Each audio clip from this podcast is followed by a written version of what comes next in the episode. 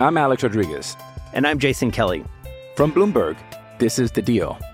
Each week, you'll hear us in conversation with business icons. This show will explore deal making across sports, media, and entertainment. That is a harsh lesson in business. Sports is not uh, as simple you know, I- as bringing a bunch of big names together. I didn't want to do another stomp you out speech. It opened up so many more doors. The show is called The, The Deal. Listen to The Deal. Listen to The Deal on Spotify.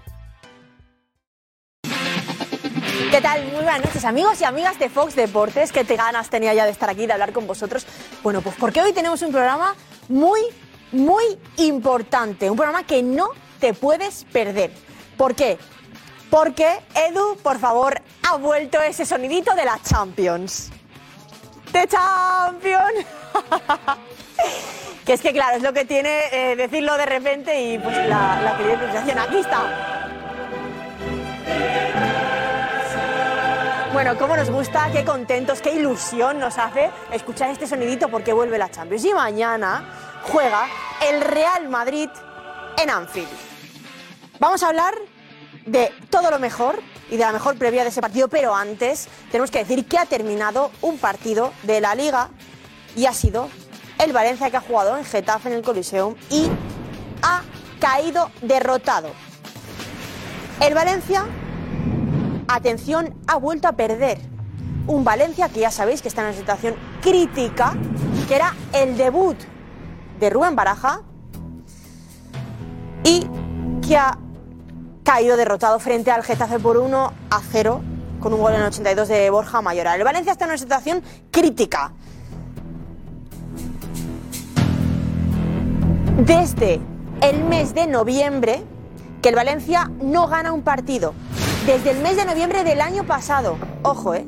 Son ya seis derrotas en siete partidos, en los últimos siete partidos.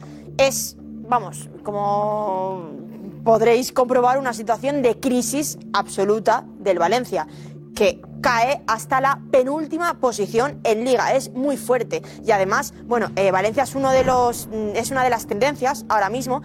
Y es importante, impactante, porque además no solo duele al valencianista, sino que también le duele al aficionado en general, porque le duele ver a un equipo de tal magnitud, un equipo con la historia y la leyenda que es el Valencia, pues tan abajo y en una situación, como decimos, muy, muy crítica y sumido en una crisis absoluta. Bueno, veremos también porque Paulista ha tenido como un pequeño enganchón con algún aficionado de la grada y Paulista ha hablado con nuestro compañero Alex Silvestre.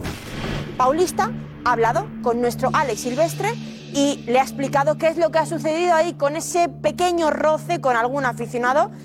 Eh, bueno, pues lo vamos a saber en unos minutos. Si te quedas, sabrás qué ha sucedido con Paulista y algún aficionado.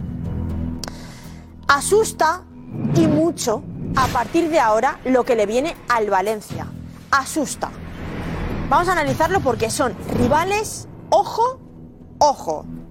La Real Sociedad, el Barça, Osasuna, el Atleti. Es tremendo, ¿eh?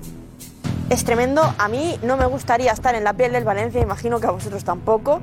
Vamos a ver qué sucede porque, ojito, que traerá mucha cola. Veamos a ver qué pasa. Y encima en el primer partido de Baraja, por cierto, también lo vamos a escuchar ¿eh? y analizar esas palabras. Por cierto, eh, derrota, derrota de Zaragoza y victoria importante del Málaga 3-0, eh, que por fin pues vuelve a sonreír. Otro equipo que está también en una situación muy, muy crítica. Rubén Castro, protagonista con doblete. Y atención, porque mañana decíamos, vuelve la Champions, vuelve ese sonidito que tanto nos gusta. Ahora sí, Edu. Y pues, eh, como no, el Madrid está motivado, está con ganas de afrontar ese partido. Un partido clave, ¿eh? Un partido clave porque estamos viendo que el Madrid, pues que en Liga está a 8 puntos del Barça, pero en Champions, bueno, pues tiene esa ilusión y toda, pues, esa ilusión puesta en conseguir algo grande y, por supuesto, pues en volver a conquistar y a levantar esa Copa de Europa.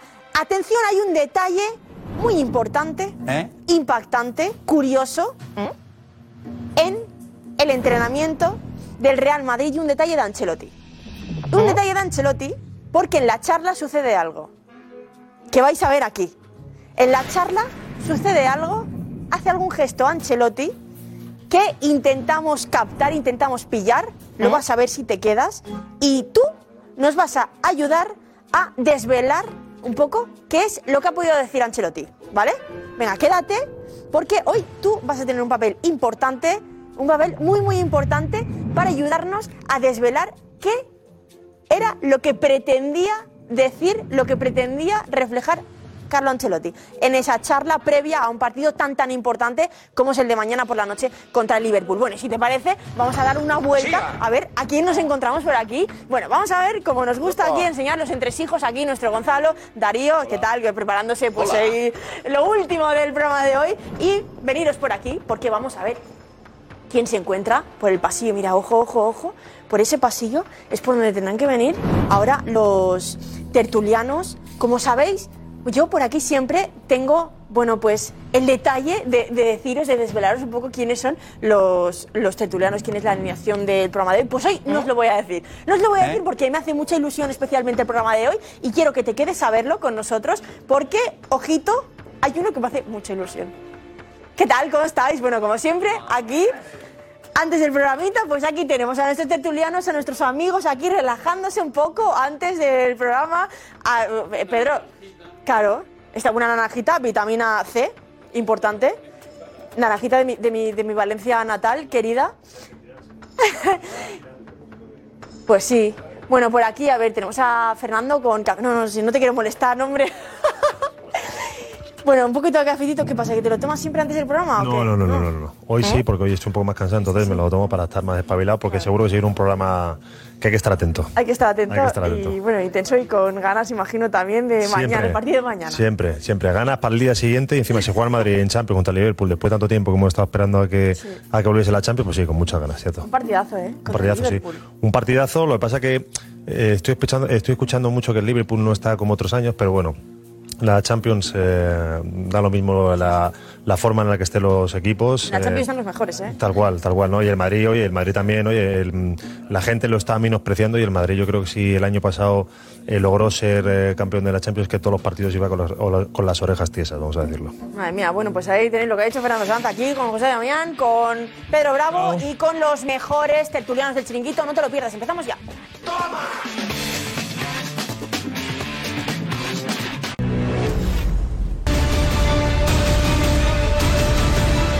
Hombre, si lo explica bien o más razonablemente porque lo pagaba. Porque lo pagaba.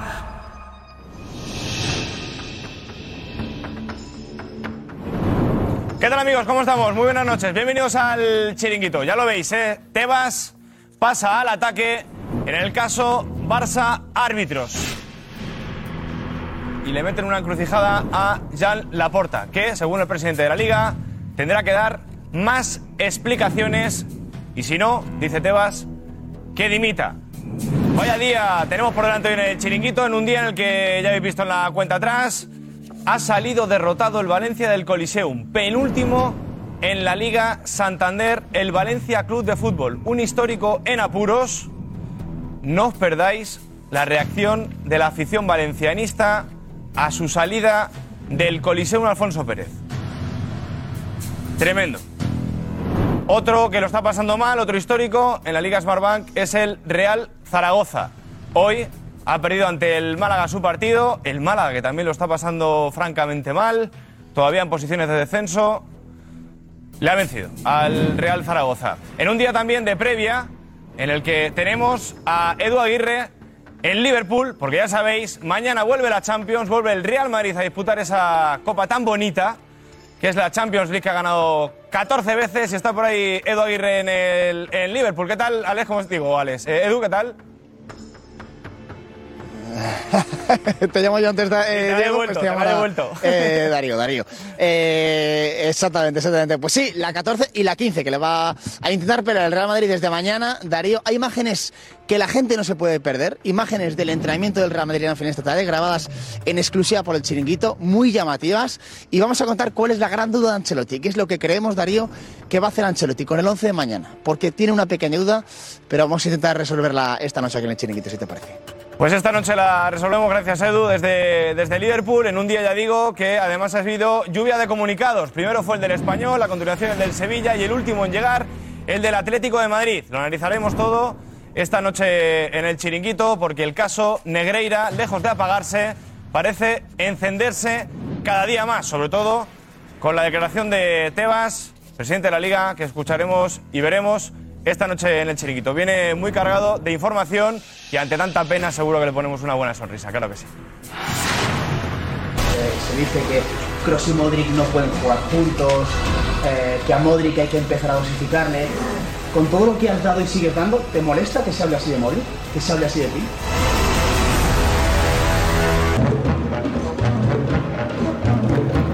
Tras tres meses de letargo, el gran depredador blanco sale de su madriguera para volver a su hábitat natural. Un hábitat que conoce, que domina, que controla.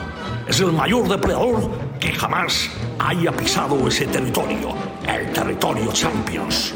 Hablamos nada más y nada menos que del Real Madrid, el gran depredador de la Copa Europa, con 14 títulos en su haber las presas se esconden, temorosas de la furia del gran depredador blanco. Esta vez la presa es un viejo conocido inglés que ya se ha enfrentado al gran depredador blanco. Esta todavía conserva las heridas y cicatrices de sus últimas batallas que le recuerdan al mundo que nadie sale indemne cuando se enfrenta al Real Madrid en Champions.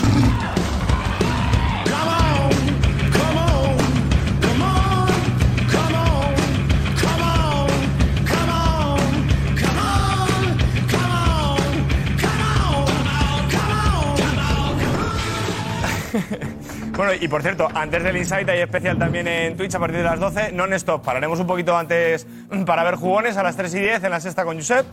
Y luego a continuación seguiremos con el especial eh, por el, con motivo del Liverpool-Real Madrid. ¿Qué os ha parecido la, la promo? ¿Qué tal? ¿Cómo estáis? Buenas noches, ¿eh? Que Ah. como ya no nos saludamos, ya no nos presentamos. Sí, ya cada vez menos, ¿no? El imitador de. ¿no? ¿Sabéis quién ¿Eh? es? ¿Sabéis quién es el de la voz? No, lo estaba preguntando. No. ¿Quién es el de la voz? ¿Sabéis quién es? De Alessandro. Rodríguez de la Fuente. De Alessandro. Sí, claro, eso sí. Sí, pero ¿quién es? ¿quién le Alex imita? imitaba muy bien, Alex, no sé. No, Alex no sería. ¿No? ¿No? Yo esta noche lo podemos descubrir. Están también en Sevilla Silvia Verde y en Barcelona José Álvarez. ¿Qué tal? ¿Cómo estáis? Muy bien, ¿Qué tal, muy bien. Darío? También podemos jugar a adivinarlo, pero no vamos a acertar, así que Nada, Silvia, mejor ¿no? me callo. No, no, la verdad es que yo no he sido. Eso lo tengo claro. ¿Y José Álvarez? ¿Qué tal, Darío? No, no, yo, yo, yo no estoy para imitaciones. Aquí en No Barcelona estás para nada, eso, vos, no no para imitaciones, campeón. Eh, por cierto, Para ¿tienes te información sobre lo que piensa Tusquets, eh, que fue el responsable de la Junta Gestora del Barça, sobre todo esto, ¿no? Del caso Negreira, que luego entraremos más a detalle a analizar porque hay novedades en el caso. Se ha pronunciado Tebas, presidente de la Liga, ha puesto una encrucijada, eh, sin lugar a dudas, a Jean Laporta, presidente del Barça, y hay nuevas informaciones del mundo que iremos analizando esta noche en el chiringuito. Pero tú has hablado con Tusquets, José Álvarez. Sí, eh, he podido hablar esta tarde con él. Eh, recordemos que fue el presidente de la Junta Gestora, pero también de la Comisión Económica, justo en el momento de todo este lío con, con Negreira. Y bueno, y le he preguntado a Darío, pues, que si estaba al corriente, qué opinaba, y yo, insisto, he flipado con la respuesta. O sea, que el, el que dirige el cotarro económico del Barça, que tiene que controlar todo lo que sale y lo que entra, me ha respondido esto. Aparte, mm, la respuesta esmerada, es decir, no ha sido una línea, ha sido varios párrafos, los que me ha dicho lo que pensaba y lo que pasaba. Yo he flipado. O sea, flipa Lo digo más aún. serio, Se ha flipado más aún. Yo estoy, en- vamos, estoy No, no, no, o sea. Fernando, y yo creo que vas a flipar. O sea, Joder, yo creo que pues- vas a flipar. Pues esta noche lo, lo cuentas, eh, José Álvarez. Antes tenemos que irnos a Getafe porque acaba de salir del colisión Alfonso Pérez el Valencia Club de Fútbol. Salía así.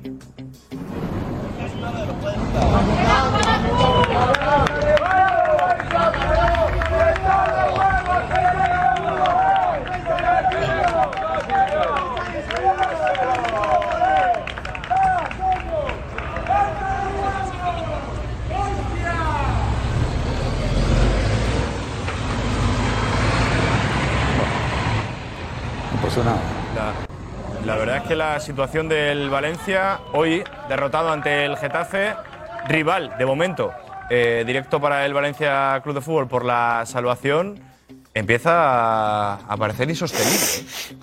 Surrealista, penúltimo.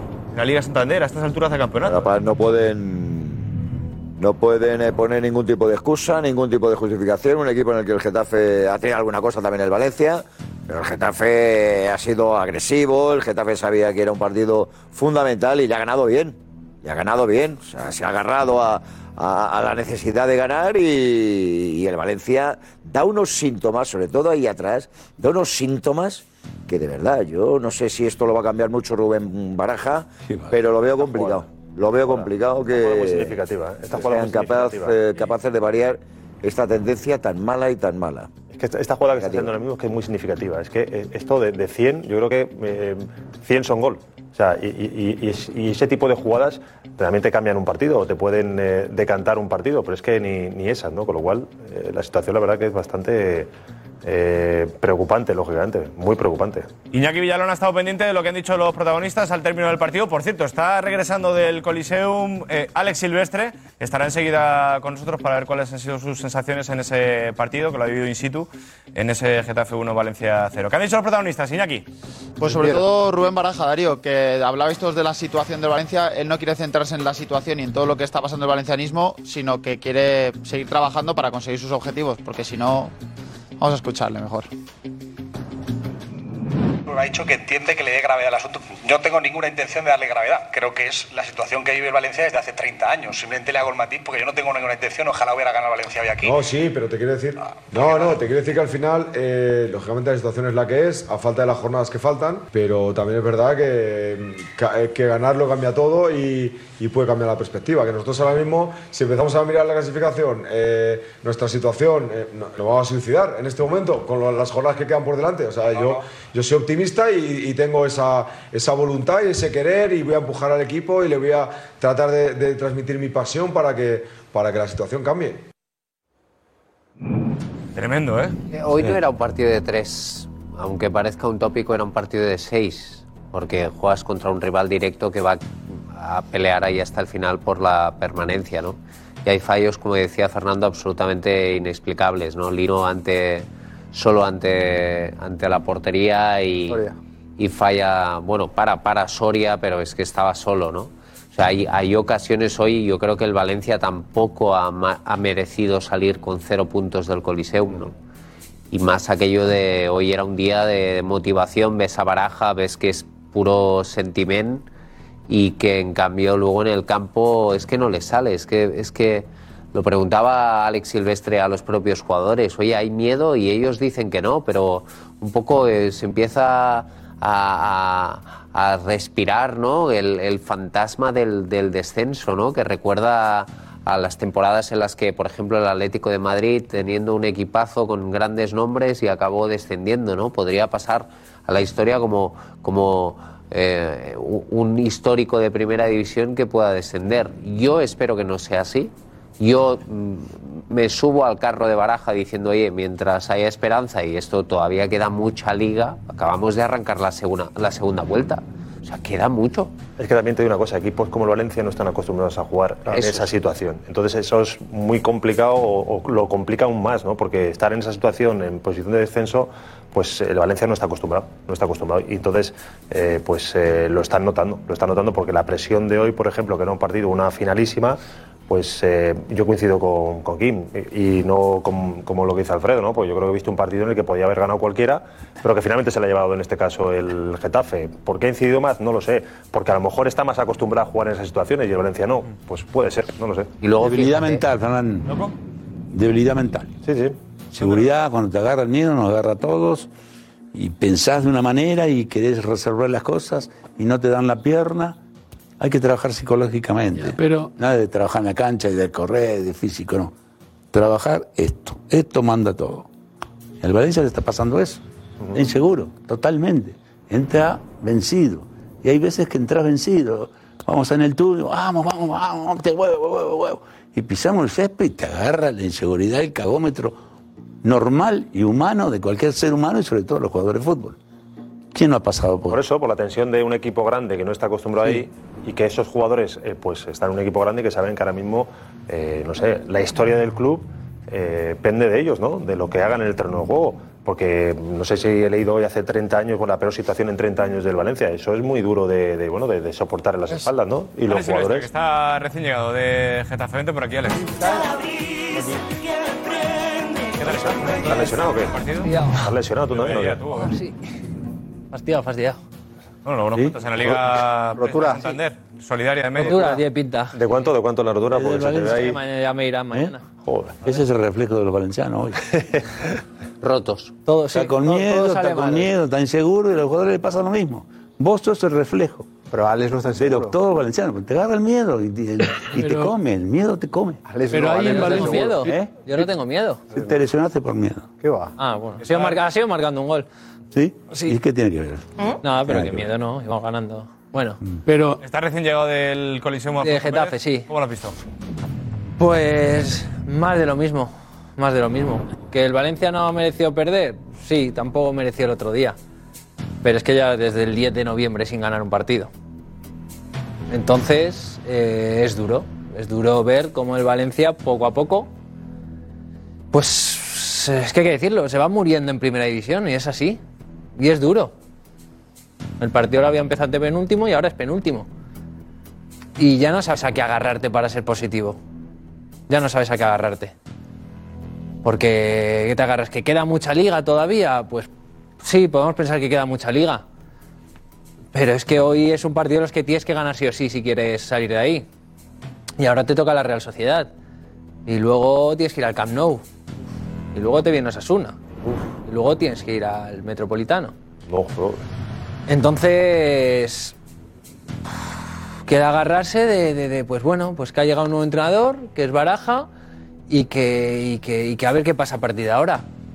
A mí la primera parte del Valencia me ha gustado, pero la segunda es otra vez, como te queman el balón en los pies, fruto de la situación y fruto del nerviosismo y fruto de, de ver que este equipo se va, se va y, y no aguanta. Y no está acostumbrado a jugar ahí, y el Getafe sí que está, y el Cádiz sí que está, y el Almería sí que está. Entonces, lo positivo, bueno, pues que, que está el Elche momento que ya prácticamente está descendido y que va a haber dos plazas. Y que la afición sigue estando, ¿no? Y que la afición va a estar, hombre, sí, la afición seguro que está y la afición va a estar ahí siempre. Pero los resultados no llegan. Y cuando entras en una vorágine, en una dinámica tan negativa, es muy peligroso, muy peligroso. Así que a mí no me vale de queda toda la liga, queda todavía toda la segunda vuelta, no. No, porque quizás a lo mejor ese es el problema. Mira, la afición del Valencia en Getafe, al término del partido. La encuesta de Álvaro Jiménez, nuestro compañero de jugadores. ¿Con qué sensación os vais? Muy malas, es que no se compite. No se compite y no hay juego, no se juega. Se ha ido Gattuso, ha venido Baraja y no se juega. Y no, así muy mala pinta.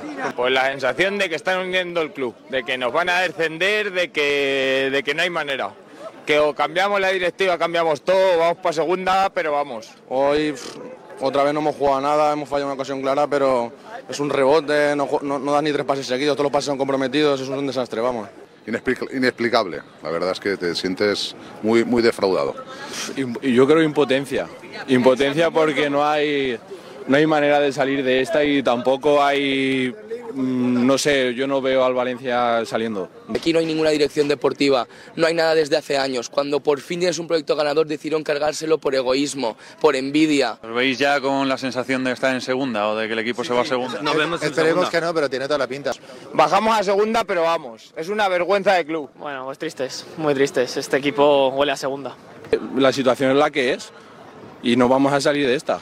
Chicos, ¿con qué sensación os vais? No, no puedo, no puedo, o sea, estamos destruidos, estamos destruidos, no, no, no, no, no merecemos esto. Es que si protestas no animas al equipo, por favor. Está muriéndose el escudo. Está muriéndose esto, está muriéndose. Se va a morir. El Valencia no puede sostenerse en segunda división. Uf, uf. Joder. Cuidado, ¿eh? Sí, muy Es, que es lo que iba a decir yo. La crisis, eh, no solamente es la crisis deportiva viene de la crisis institucional. O sea, que es que el, Va- el Valencia, eh, los jugadores están viviendo en un, en un infierno. Que si ahora viene el señor Lin, que si da dinero, que si se lleva, es, es una situación que se ha complicado muchísimo y en lo, de- en lo institucional y en lo deportivo ver las, las eh, lo que le hacen al Valencia a balón parado es una vergüenza, es una vergüenza. Es que le rematan todo, todos los balones parados se, se los rematan. Entonces, así es imposible. Por más que tenga opciones en ataque, que le, le van a hacer un, un- un gol más de lo que él haga. Entonces yo creo que tiene... Dices tú, eh, eh, eh, loco, que es, es fútbol. fútbol, Claro, es- donde se ve realmente si un jugador está metido o no, eso no es hace- en acciones a balón parado, ¿no? Sí, verdad, pero te vuelvo a repetir, cuando te, te atrapa el miedo, es como un cáncer, lo mismo, con el perdón de la palabra de cáncer. Te atrapa el miedo y te agarra y querés correr y no poder, y que se la querés dar, y entras a desconfiar de, tu compañero, que no se ve esto. Hay una inseguridad total. Esto es así, no hay otra. Desde que existe el fútbol, que, que los equipos grandes o chicos pasan por esta situación. En mi vida he visto el equipo River Plate, que en Argentina junto a Boca son los más grandes, también se fue a la B. Y decía, no, no se puede. Y se fue a la B. Y en Valencia también es grande y también le puede pasar, ¿por qué no? Puede pasar. Decía que eh, llegados a este punto es que justamente hasta ese fallo de que, que, bueno, antes no se, no se falla ese gol eh, es la ley de Murphy. Es decir, cuando un equipo está en caída libre le falla hasta lo poco que hace positivo, como esa jugada que hemos visto, el, par- bueno, por cierto, el paradón de David Soria, porque es un fallo. Sí, sí, sí. sí. Pero, de- Sí, vale, que- delantero, sí, veces el el delantero, sin- juega sin portero. No, no, sin duda, No, sin no, duda. que sí, que sí, pero es un una- un paradón, sí. Normalmente, Alfredo, normalmente, es, eh, normalmente es- eso, eso entra. Dicho lo cual, aquí lo único positivo que yo veo yo, eh, yo veo a, a todo el valencianismo prácticamente, salvo un poquito a Ale Silvestre, que, y sobre todo el mensaje de Baraja, que por otra parte es el que tiene que hacer. La única persona que cree que ahora mismo cree de verdad Creo que lo cree de verdad, ¿eh? Y el mensaje que ha trasladado es ese, el que tiene que trasladar, por otra parte, es Rubén Baraja, pero claro, es que el equipo... Pero no juega, eh. flojo, no juega Mira, nada. no juega. Realmente no juega. Pero yo te formas con el calendario que ha dicho Alex. Pero lo vamos a el ver ahí. calendario es terrorífico, ¿eh? Eh, habla Fernando, lo vamos viendo el, el calendario porque la verdad que es... No, no, no, yo me- cuando ha empezado a decir los partidos que tiene el Valencia, la verdad que es un calendario terrorífico. ¿eh? Sí, pero es hombre, pero. Sí, sí, sí, sí, sí, pero, queda toda la segunda vuelta. Sí. Pero están todos ahí. Jornada, aparte. jornada Todos ahí. 23. O sea, pero, jornada pero tú ahora te tiras, te 23. tiras ahora cuatro partidos, te tiras Valencia, Palmas, Valencia Barça, tiene Palmas, dos partidos seguidos, imagínate que tus rivales eh, suman puntos y se van a Igual que te viene ahora un Tourmalet, luego se te relajará la cosa. luego te tocan todos los Acaba de arrancar, ya lo sé. acaba de arrancar la Ya lo sé, segunda ya lo sé, arriba. pero, ya lo sé, pero tú a lo mejor en este Tourmalet en el que son cuatro partidos y a lo mejor sacas un punto de estos cuatro partidos, pongamos un ejemplo, y tus rivales sacan cinco puntos que se van a siete puntos. Y sí, luego te lo relajado, pero lo relajado ya lo, lo afrontas de una forma ya a vida o muerte, que no es lo mismo. Aunque bueno, ya está todo a vida o muerte. Jornada prácticamente. 23, jornada 23 con 38 jorna- jornadas por eh, que se que se disputan. Yo creo que hablar de o sea, Valencia Por díselo a los seguidores de Valencia que hemos visto ahí. para, para, Estaban para hundidos los pobres. A ver. Y en, est- eh, en estos casos, en fin, otra cosa es que la dinámica empiece a ser negativa, pero hasta Pero es no que, es falte- que, es que más negativa no puede ser, Jim. Sí, sea, es que- muy negativa. Y la desde el 10 de dinámica, la noviembre que no dinámica es negativa, pero acabas de cambiar un entrenador. También te digo, el fútbol a veces va de paciencia. Claro. Y, y hoy te lo ha demostrado el banquillo de enfrente. Mm. Cuando íbamos a preguntarle a Ángel Torres y decía, voy a aguantar, voy a aguantar. Y le decía a Elisa, ¿no?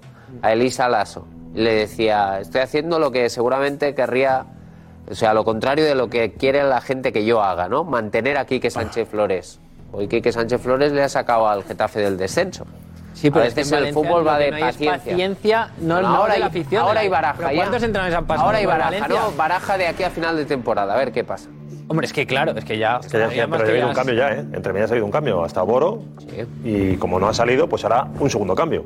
Entonces ya lógicamente sí que hay que tirar con baraja que la temporada, pero yo insisto, yo insisto. Baraja lo has fichado para ir Yo, yo- a- yo insisto, abajo sin estos arriba, cuatro pero- partidos que son muy complicados y muy difíciles, porque son rivales que están haciéndolo muy bien en la liga, ¿vale? Si te sacan, ponte que siete puntos, siete puntos estamos hablando de un mes de competición, ¿eh? Porque no es lo que tú recortes, sino que los otros, o lo que tú ganes, sino que los otros dejen de, dejen de puntuar también. O sea, que es que no, no- no es tan fácil, ¿eh? No es tan fácil y cuando te metes en esa vorágine, ojo, ojo, ¿eh?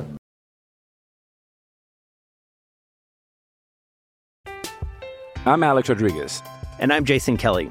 From Bloomberg, this is The Deal. Each week, you'll hear us in conversation with business icons. This show will explore deal making across sports, media, and entertainment.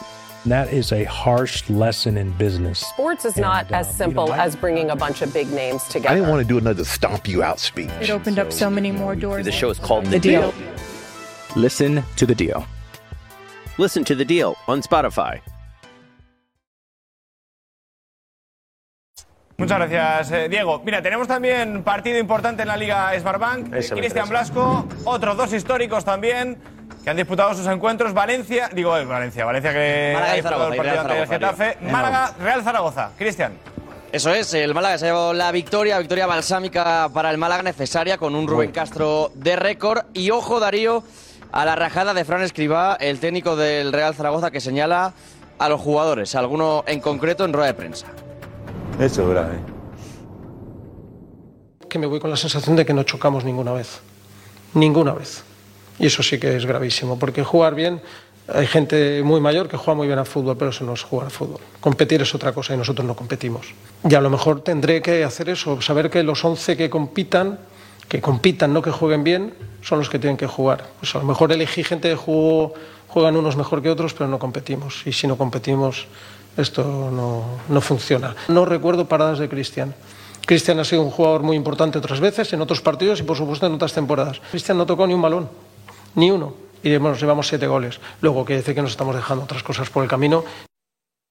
Vaya, vaya rajada de. Pero decirlo en el vestuario, campeón. Ese señor no puede ser técnico, no jodamos, viejo. Decirlo en el vestuario, no mates a los jugadores y- en público. Y te digo una cosa, y sobre ¿Eh? todo, y sobre todo porque es que el, a ver, el, el Zaragoza está creo con 33 puntos, ahí, 33 puntos, está a 4 puntos del, del descenso, con lo cual que tampoco está como para crear un incendio en el vestuario porque, pero bueno, que a mí me, me la está tremendo, yo lo que prefiero el Málaga, yo estoy contentísimo porque el Málaga ha ganado porque, poco, ¿eh? porque no, es que el partido de hoy era vida o muerte, era vida o muerte, estaba a 8 puntos y ahora te has puesto a 5, que todavía son muchos, sí, pero bueno, coges una dinámica buena, un partido bueno, tres goles eh, en tu casa, eh, la afición por fin le das una alegría, contra un rival directo, pues todo esto es la contra de lo que estamos hablando en Valencia, ¿no?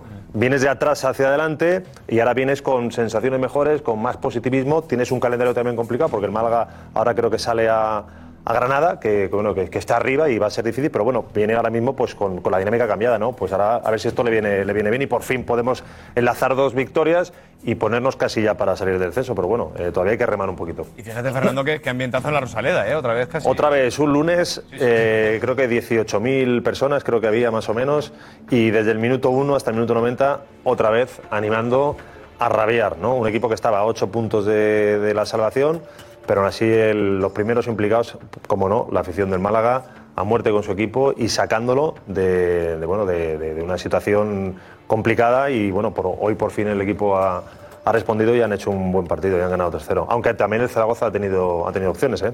Con mucho ánimo, claro, sí, tanto al Real Zaragoza como al Málaga están en situaciones que no nos gusta ver a los históricos de nuestro fútbol. Atención a esto de Tebas.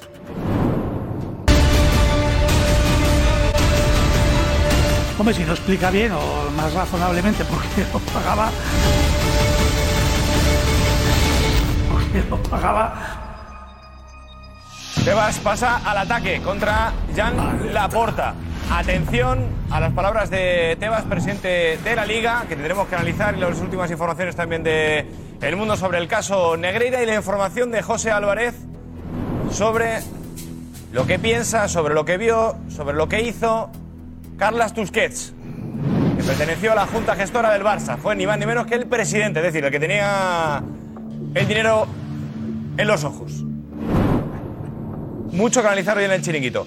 Hoy también es día, decíamos, de previa de Champions. Juega el Real Madrid y lo hace en Liverpool. Y en Liverpool está Edu Aguirre. Edu, ¿qué tal? ¿Qué tal, Darío? Familia El Chiringuito. Pues muy bien, muy bien. Siete graditos, pero no se está mal del todo. No se está mal del todo. Eh, luego contamos detalles eh, interesantes del entrenamiento del Real Madrid con nombres propios. El Real Madrid ya descansa aquí, ¿vale? Darío, familia El Chiringuito, aquí en este hotel del centro de la ciudad de Liverpool. En una de esas habitaciones hay bastantes... eh, eh, encendidas. El Real Madrid lleva ya desde las 10 de la noche más o menos eh, en sus habitaciones, ha cenado algo rápido y está ya descansando y no tiene previsto salir, me dicen, hasta mañana dos horas antes del partido, a eso de las 7 de la tarde hora peninsular y de Baleares, que el partido aquí es a las 8, donde ya conocerán el 11, que hay que hablar del 11 de Carlo Ancelotti, que tiene una duda, Darío, ¿eh? luego la, la comentamos, pero situación tranquila aquí en el hotel de concentración del Real Madrid. Además me están apuntando y evidentemente sí, se llama Inside el hotel, igual que el que Sí, sí. tenemos mañana, Edu. Inside, correcto. Cuidado, eh, cuidado que. Vale, que hemos hecho esa promo eh. tan espectacular. Sí, sí. Eh, a ver, detalles del entrenamiento, Edu, ¿con qué te quedas? Bueno, me quedo con una charla. Una, bueno, eh, eh, primero, la charla de Carlo Ancelotti ha sido cortita, ¿eh? Ha sido cortita. Es verdad que estamos acostumbrados a ver charlas de un minuto, un minutito y medio. No, esta ha durado así a ojo, eh, alrededor de 30 segundos, entre 25 y 30 segundos. No ha sido eh, gran cosa, pero ha tenido una charla con Rodrigo. La charla de Carlo Ancelotti con Rodrigo.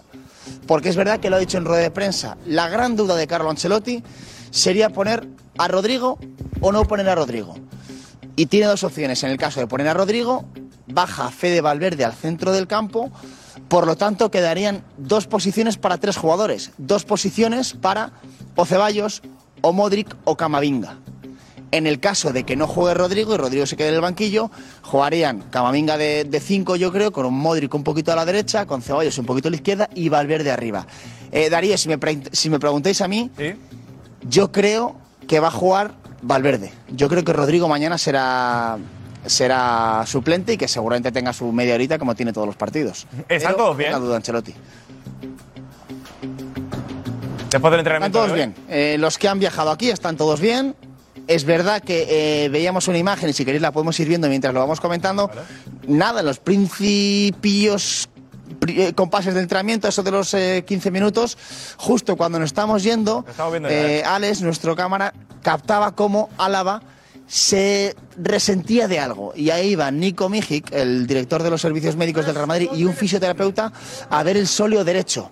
Ha tenido un susto, pero lo que podemos contar, Darío, es que ha acabado el entrenamiento. Ha sido solamente un susto, ha acabado el entrenamiento completo, así que todo hace indicar que mañana jugará y que jugará de lateral izquierdo, me dicen a mí. El lateral izquierdo David Alba, que daba el susto ahí, que luego entiendo que se ha podido recuperar y ha podido seguir haciendo ejercicios con sus compañeros, pero ahí estaba el susto, ¿eh? Y no está el Real Madrid para sustos, ¿eh? Yo no sé si ha sido un golpe, Edu, de, de Hazard o que ha sido algo muscular que ha notado raro. La, ha sido un choque con Hazard, eso es. En el, en el rondito que hacían, un choque con Hazard, pero justo en el sóleo, que es lo que eh, se ve que tiene vendado, que es la lesión que tuvo y de la que recayó hace menos de un mes y que le, apartó dos semanas más de, los terrenos de juego. Bueno, pues fue un choque con, con Hazard, pero un susto se ha quedado. En esa charla además de Ancelotti que comentabas que duraba 30 segundos, Edu, hemos visto hacer un gesto a Ancelotti con la mano, que era como, no sé si contaba eh, tres o cuatro detalles o no sé muy bien qué, quería decirle Ancelotti a los jugadores, pero hemos visto un gesto, como que hacía como un gesto, no sé, de, de los ingredientes del partido, no, no sé, no sé. Sí, que iba como contando, ¿no? Con los, con los dedos, no sé, yo a lo mejor serían las claves del partido. Tampoco hemos intentado leerle los labios y me consta que, que habéis intentado hoy también en, en la redacción. Casi siempre somos capaces de sacar eh, lo que dice Carlo Ancelotti, pero hoy no le hemos podido leer los labios y yo entiendo que estaría enumerando algo, las claves del partido de mañana o, o algo similar. Vamos a ver, vamos a ver. Eh, ha hablado, por cierto, también eh, Luka Modric, lo ha hecho Carlo Ancelotti en rueda de prensa. Luego lo veremos más a detalle, que tenemos que entrar ahora ya a analizar todo lo que está dejando el caso Negreira eh, en el Fútbol Club Barcelona. Edu, así que yo, si quiere, ya estamos listos. Vale, pues, pues estamos listos. Luego escucharéis a, a Modric, ¿eh?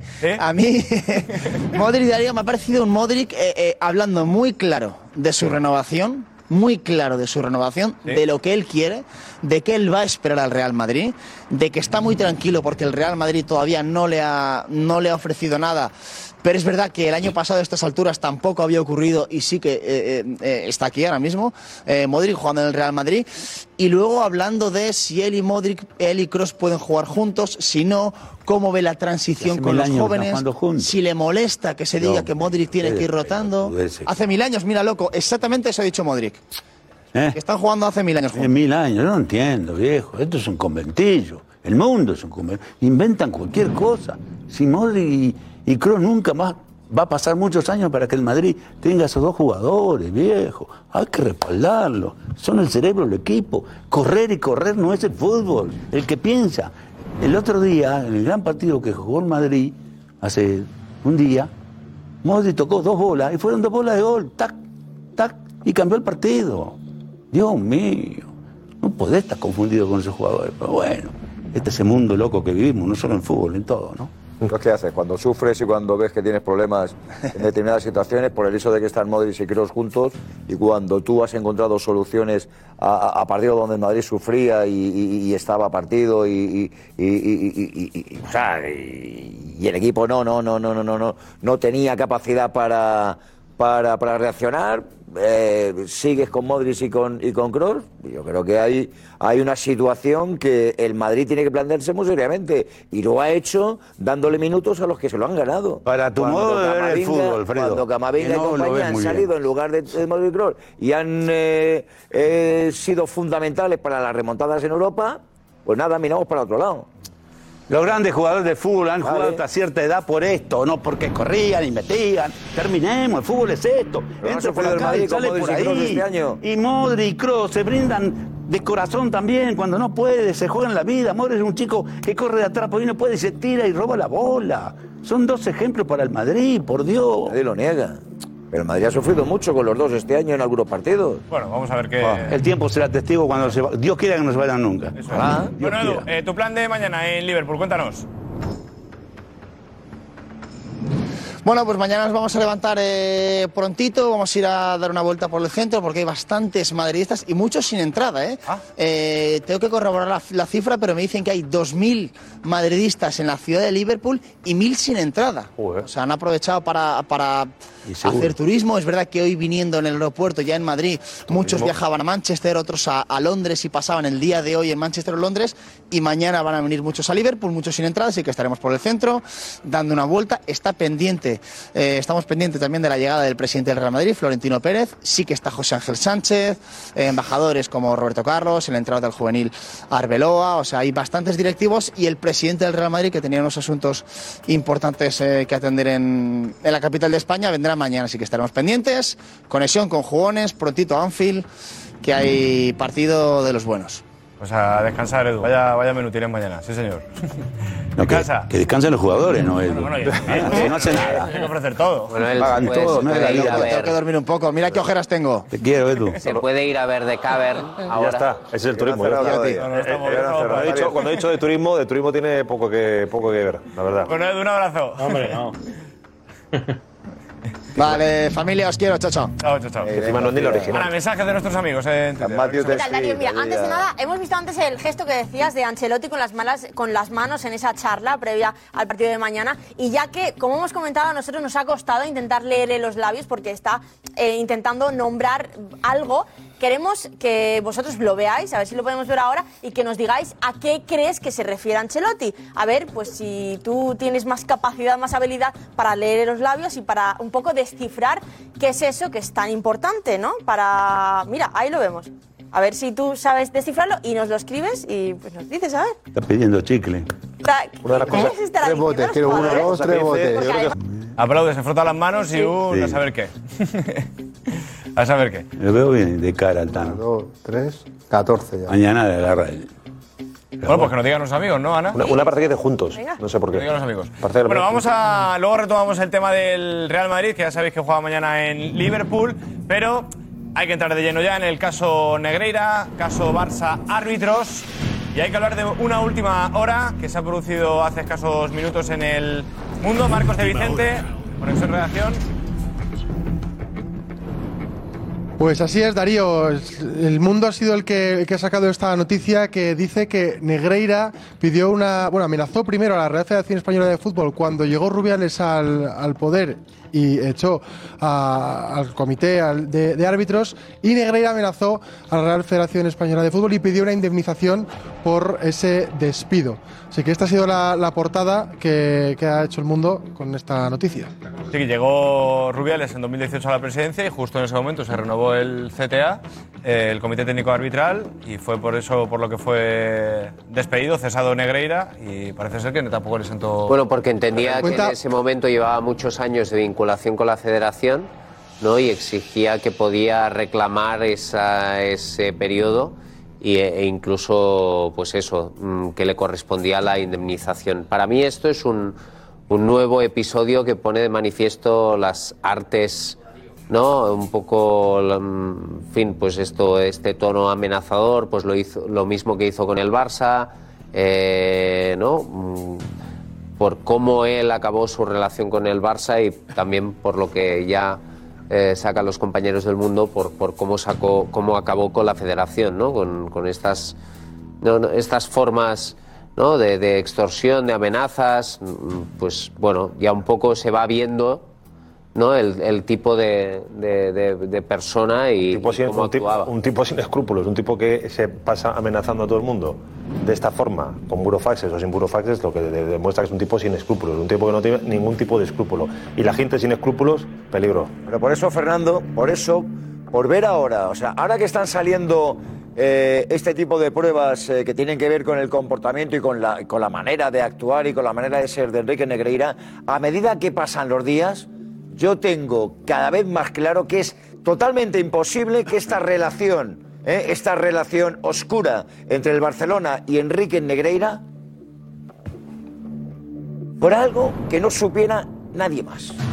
O sea, es evidente que el resto de equipos o, o- gente de la competición no, pero que en la federación y en el colectivo arbitral todo el mundo estuviera al margen, que nadie se enterara de nada, cuando vemos que es un tipo, en fin, es un tipo Enrique Negreira que te agarra, agarra la pieza, muerde y sigue mordiendo, yo te digo que es casi imposible que dentro del, colectivo arbitral y en la propia federación, o sea, Armenio, gente de la federación y compañía, no tuvieran la mosca detrás de la oreja o no supieran que este Enrique Negreira, con el cargo que tenía, andaba ahí con algún rollo con el Barcelona. Me parece totalmente imposible. Amplía además los compañeros eh, del mundo la información en páginas interiores. Eh, Marcos de Vicente, ¿qué dicen nuestros compañeros del mundo eh, de esa noticia? Eso es. Si te parece, portada? Darío, vamos a ver eh, dentro de las páginas lo que, lo que explican los compañeros del mundo. Enrique Negreira amenazó a la federación con malos modos y exigió dinero al ser despedido.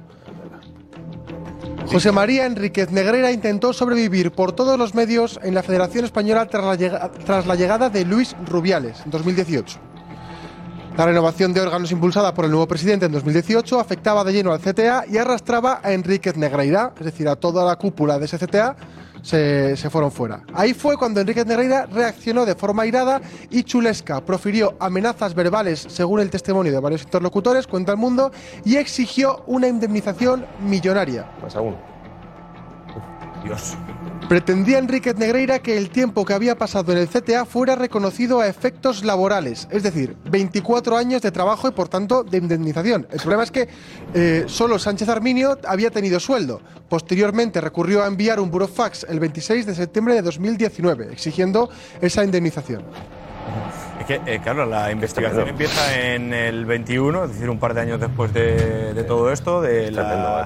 Lluvia de, de comunicados entre unos y otros, de Negreira sobre todo con es el. Barça, también con la Federación, y a partir del eh, 18 de enero de 2021 empieza toda la investigación que lleva hasta el punto en el que estamos, en el que el presidente de la Liga eh, Nacional de Fútbol Profesional, de la patronal, Javier Tebas, ha puesto ya contra la espalda y la pared a Jan Laporta. Porque claro, está más que demostrado, y lo hemos contado aquí, que esos pagos del Barça existieron desde el año 2001, es decir, dos décadas de pagos al vicepresidente del Comité Técnico Arbitral.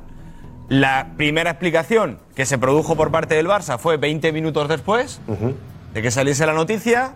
Yo creo que para todos, aquella primera explicación del Barça ya se queda escasa. Muy escasa. Necesitamos todos algo más, ¿no? Muy Por escasa. Todo lo que está saliendo. Ya conocemos Muy todos, ya muy- conocemos todos, perdona, ya conocemos todos eh, eh, por lo que está saliendo y por lo que se está publicando y por la- lo, lo que está ocurriendo eh, la catadura per- personal de, de Enrique Negreira. Hasta ahí bien. Pero a la catadura personal de Enrique Negreira, sea bueno o malo o como está saliendo, nadie, él, Enrique Negreira no va con una pistola 20 años a- a- al Barcelona a que le pague unas cantidades desmesuradas por hacer no se sabe qué. Le podemos poner todos los presuntos, obviamente que queramos, a todo esto, pero tú no pagas esa millonada porque te, porque te hagan un escrito verbal o tal de que si el árbitro tal eh, es manco, es eh, derecho o con la izquierda, saca las tarjetas así o, o se- o se constipa. Aquí hay algo tal. Y, y sobre todo, sobre todo, no se oculta esa relación laboral de la manera que se ha ocultado, porque si no hay nada anormal y no hay nada presuntamente investigable, ¿Por qué haces ese mare magnum de, de pagar tan oscuramente la situación? Eh, Esto se está poniendo tan serio, se está poniendo tan serio. Además, que por eso. Tebas ya dice hoy, porque además, además es verdad que ojo, que estamos hablando de la prescripción de los tres años, salvo que la vía penal, eh, lo explicó el otro día también Pedro, lo hemos explicado y Darío lo- y, y tú también, pero la, la verdad es que al margen de que la FIFA y la UEFA son 10 años y no se van a andar con, con zarandajas si se demuestra que aquí hay algo más que presunto, que, que es lo que es y, y es lo que parece, presuntamente, eh, aquí, el tráfico de influencias me refiero, presunto, aquí te digo una cosa, el fútbol español y la liga se está dando cuenta, y los clubes, algunos están, la mayoría lo saben, eh, que esto no puedes dejarlo en manos de que luego venga la FIFA y la UEFA en Europa y en el mundo y te dejen absolutamente eh, arrastrado por no haber investigado o por no haber llegado hasta el fondo de la situación. Vemos ahora Hay que llegar. la imagen que hemos visto esta tarde en Jugones, con Josep Balastercides en la sexta, la imagen que al menos confirma que podamos sospechar de absolutamente todo. Por el hijo. Ah, Estaba el hijo con los consejo. Brutal. It's Kaylee Cuoco for Priceline. Ready to go to your happy place for a happy price? Well, why didn't you say so? Just download the Priceline app right now and save up to 60% on hotels. So, whether it's Cousin Kevin's Kazoo concert in Kansas City, go Kevin, or Becky's Bachelorette Bash in Bermuda, you never have to miss a trip ever again. So, download the Priceline app today. Your savings are waiting. Go to your happy place for a happy price. Go to your happy price, Priceline. Muchas gracias, Nico. Lo que decíamos, la imagen, jugones en exclusiva que hemos visto hoy con nuestros compañeros en las 3 y 10 con Josep. Atención. Atención, exclusiva jugones. Tenemos la imagen del hijo de Negreira acompañando a los árbitros al Camp Nou. Es en un Barça Atlético de Madrid. Este es el documento.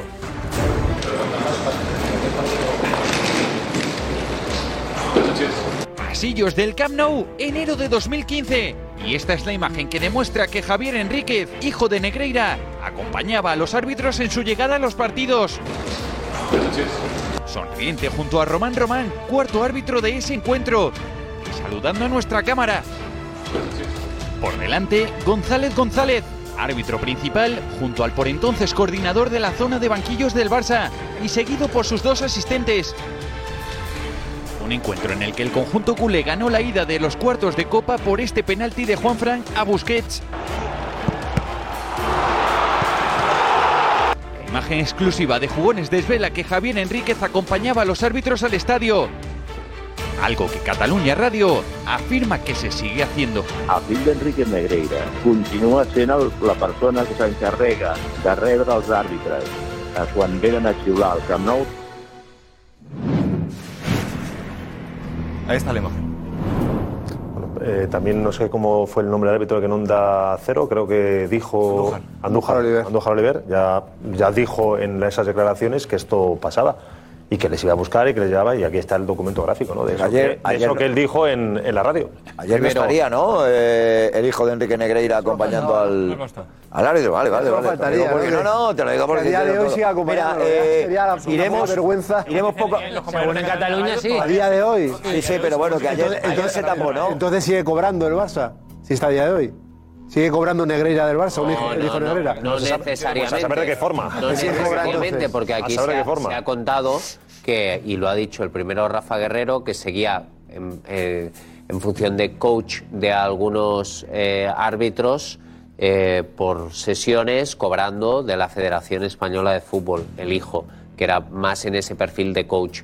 Bravo Pero, por el- el, bravo por el servicio de documentación de la Sexta que consigue esta imagen y que, y que bueno, se ve claramente como el, como el hijo eh, acudía también, como se ha contado, acompañando a los árbitros en el Camp Nou.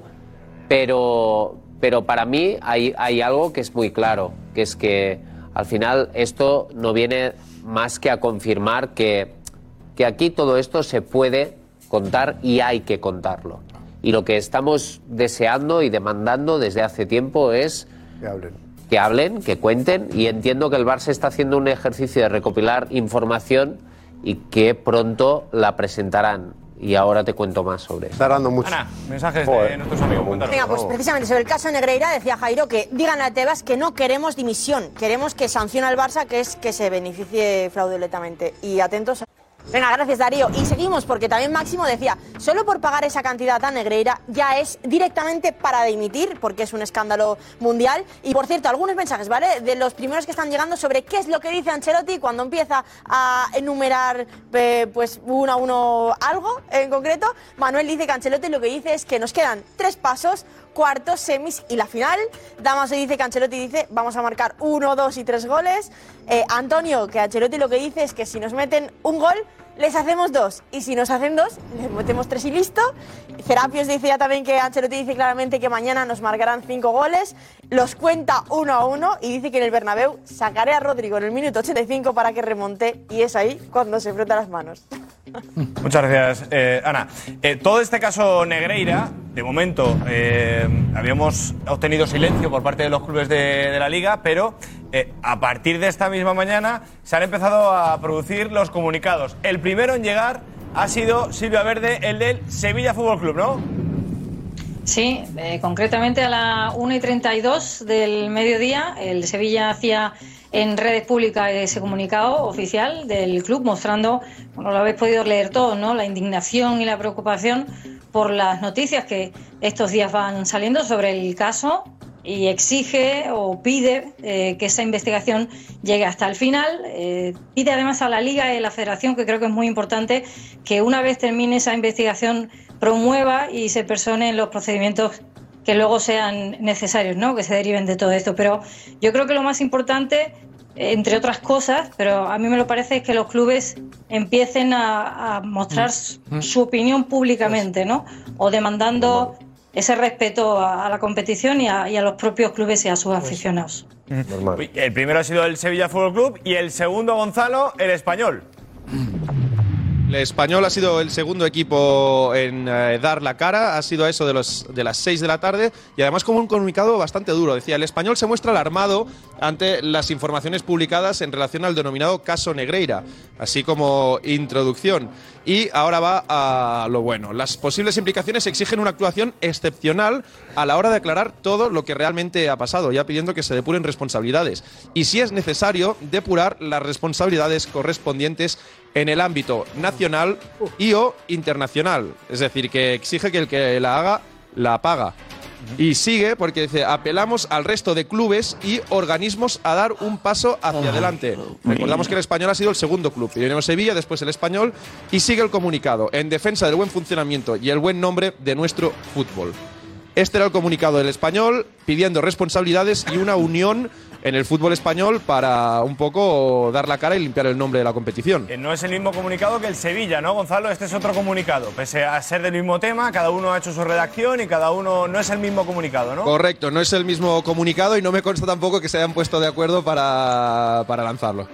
No, os digo, os digo un datito Sí, simplemente, y es que el Sevilla a primera hora lo que hace es hablar con la liga y le manifiesta eh, que en las horas siguientes va a hacer este comunicado. O sea, la liga tiene conocimiento total de cómo va a expresar su opinión el Sevilla Fútbol Club. Entiendo que el resto de clubes eh, que se vayan a pronunciar o que lo hayan hecho hasta este momento también lo han hecho a través de, de la liga. Pero no hay un desconocimiento por parte de todos, sino que todos conocen lo que, los pasos que van a ir dando. Y parece que el otro que ha dado paso, o quería que todos lo dieran, y lo ha dado a su manera, ha sido el Atlético de Madrid. Iñaki Villalón, está en la redacción. ¿Cómo ha sido el comunicado del Atlético? A ver, explícanoslo. Eso es, Darío. Pues no ha sido un comunicado oficial, sino ¿Qué ha que el club se ha querido dirigir a la prensa a través de- de- del propio club y lo que nos han comunicado es que a raíz de las, de las declaraciones de Javier Tebas esta tarde, Miguel Ángel Gilmarín quería convencer al resto de clubes de la necesidad de emitir un comunicado común. Por lo tanto, para mostrar la unidad de todos los clubes ante un asunto que consideran muy grave y que afecta a todos. De hecho, el Atlético de Madrid ha ido más allá y dice que no se trata de ir uno por uno eh, por su cuenta sino- y de gestos de cara a la galería, sino que de demostrar que están todos unidos. Y este. Ah, sí, sí, perdón. Y además eh, no ha aclaran que no ha sido posible y creen que esto es un error. Y el Atlético de Madrid lo que quiere dejar claro es su postura y dice que es un tema muy grave y, por- y que por el bien de nuestro fútbol se debe investigar y aclarar completamente. Pero, como decimos, no ha sido un comunicado oficial, sino que es lo que nos cuentan desde dentro del club. Ha sido una especie como de eh, eh, Iñaki, Alex, tú que eres un experto, un off the record publicable. O de récord Eh, publicable, como alguno que haya hecho el Atlético de Madrid. Muy sí, común sí. por su parte. Sí, sí. Ah, pero el fondo, el fondo de lo que transmite el Atlético de Madrid, estaremos, otras veces podemos estar en desacuerdo. Y aquí lo expresamos todos, cuando, cuando lo creemos. Pero el trasfondo de lo que eh, dice el Atlético de Madrid me parece que estaremos todos de acuerdo. pero si todos estamos de acuerdo. Claro, pero- eh, lo que sí, dice es absolutamente pero que- razonable, que, Fernando. ejemplo, ya, me pero- parece a mí razonable. pero Más ahora- allá de Cruz, me parece razonable. Pero que Eh, ahora y lo que no no entiendo es un por qué- comunicado no quiere decir que No, esté- el Valencia, no, por ejemplo, la idea hoy me decían Claro. que no era No, digo, nada, pero el que lo que igual. No, no, si no digo, digo que lo que transmite de la manera que lo está transmitiendo, que es bueno, a, los- pero a que es lo mismo a, la prensa la- lo, lo que piensa y lo que ha intentado esta tarde en la, en la reunión de los eh, presidentes, pues me parece que es absolutamente razonable. Lo firmamos. Yo esto lo firmaría Ya, ya, sin pero ningún bueno, los clubes duda. tampoco tienen la- gente, cada uno hace lo que da la gana. Claro, claro. Los clubes no Ahí- tienen la necesidad. Hay una creo- cosa que se llama Liga de Fútbol Profesional y sin que ningún club tenga que tocar ninguna tecla, ya hay una persona que ostenta la representación legal del fútbol profesional, que es Javier Tebas, que es el presidente. Entiendo que en las próximas horas le va a caer una querella a Tebas por parte de Jan Laporta, porque se puso muy gallito el primer día Jan Laporta amenazando amenazando, porque ahora tú echas la vista atrás y te acuerdas de la primera reacción del Barcelona, Lamentable. dices que no hay cosa más patética de verdad, lo más patético que se ha habido en el fútbol español, porque era primero, ¡ah! Míralos, ya se han puesto de acuerdo, ahora que nos va bien, se han puesto de acuerdo aquí en sacar mierda. Y hay que ser de verdad, hay que ser, hay que estar bajo ¿eh? en el mundo en el que vivimos para llegar a esa conclusión. Y luego la otra es, ah, y cuidadito, cuidadito con decirme algo, ¿eh? Cuidadito con, con, con- con decir que el Barça no sé qué. O sea, amenazando. Gallito, gallito. Bueno, pues ahí lo tienes, la porta. Ahí lo tienes. Te han dicho que tienes que dimitir.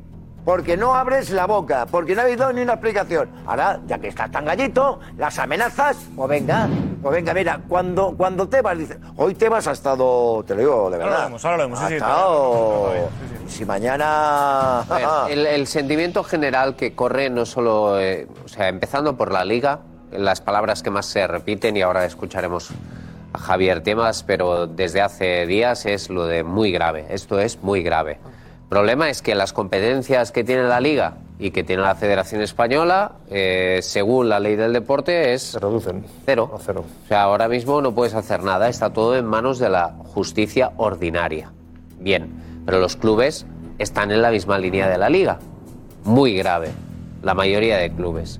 Algunos querían hacerlo público y en voz alta, otros han querido ser los primeros, caso del Sevilla, se ha sumado el español, entran cuestiones de rivalidad, no vamos a ir a más, pero evidentemente cuando tú lo haces, si lo consigues hacer, todos los clubes a la voz, a la vez hubieran hecho mucho ruido, una sola voz, pero es verdad que no ha habido consenso total. Esto ahora pueden pasar dos cosas, que es que mañana salgan cinco clubes más y al día siguiente tres más y al otro dos más y esto pues evidentemente se convierta en un clamor. Insisto en algo, al final esto lo que tiene que hacer es reflexionar al Barça. Yo no sé a José Álvarez qué le cuentan desde el club. Me gustaría saberlo. Cuando empiezan a salir ya los comunicados. Yo sé lo Bueno. que me cuentan a mí. Bueno, dilo tú primero y ahora si quieres... No, José. a ver, yo, yo sobre todo, Kim, es del tema de Tebas. El Barça, ya lo contamos aquí hace días, cree que Tebas tiene una guerra contra el club, que intenta en cualquier momento meter caña y que hasta que no haya eh, una respuesta judicial o una decisión judicial al respecto, no puede decir nada ni dejar caer lo que tiene que hacer la porta o lo que no, porque ahora mismo simplemente hay una investigación. Piensan que la porta, que Tebas a la mínima le da a la porta al Fútbol Club Barcelona por temas del pasado, que sabemos del CVC, de la Superliga y que están preparados siempre con la caña para, para Ya, quitar. esta es la Y- versión del Barça, ¿no, José? Respecto a lo de Tebas, ¿eh? no a los comunicados. Yo, yo- digo- digo, esto es, y, y- y- y siento estar um, eh, de acuerdo con lo que decía, eh, cuando la primera reacción que sale del Barça es, no, esto es ahora que sale ocho puntos, etcétera, etcétera, y ahora es Tebas, es porque Tebas nos tiene manía, ¿no? Es que Quiero pobre, decir, ¿no? hay que, Vamos yo espero, esto. porque, pero el Barça no lo ha confirmado oficialmente, que vaya a abrir la investigación con una empresa externa que va a eh, intentar tener las respuestas que yo creo que no solo demandan los clubes, yo creo que los propios socios tienen derecho a saber eh, su dinero, a, a quién se ha estado y por qué, por qué motivo, sobre todo el por qué. ¿no? Porque aquí lo que nos está ocurriendo a todos es, más allá de que los madridistas que han estado eh, hablando de conspiraciones digan, ya, ¿lo veis? Y esto es lo, a mí lo que me fastidia personalmente, o sea, que, se, que, se, que se ensucie en la trayectoria deportiva del Barça, del mejor Barça de la historia, sin que haya ninguna prueba fehaciente de, de que esto ha sido así. No, yo lo que quiero es que expliquen por qué existía esa colaboración o ese eh, en ¿Y función por qué de se qué. monta una trama oculta, Kim? Si, es tan lo- si todo es tan normal, si todo es tan normal y tan lógico como hay unos vídeos verbales, tal, ¿por qué se oculta 20 años eso? Llega a la puerta, por cierto, que está en un silencio atronador, más allá de la investigación interna, que no sé, nos, informas tú de lo que están haciendo, vale. Pero el silencio de la puerta es atronador, porque la, la puerta, del que algunos nos han vendido aquí, que pobrecito ha sido otro timado por, por el personaje, por, por Negreta y cual, tú vas y cuadri- cuadruplicas el tema Los servicios. o eres, o eres presuntamente torpe, o aquí hay algo raro, o es muy torpe. Ahora te ya está bien. Ahora te contesta Damián. No somos tontos los demás.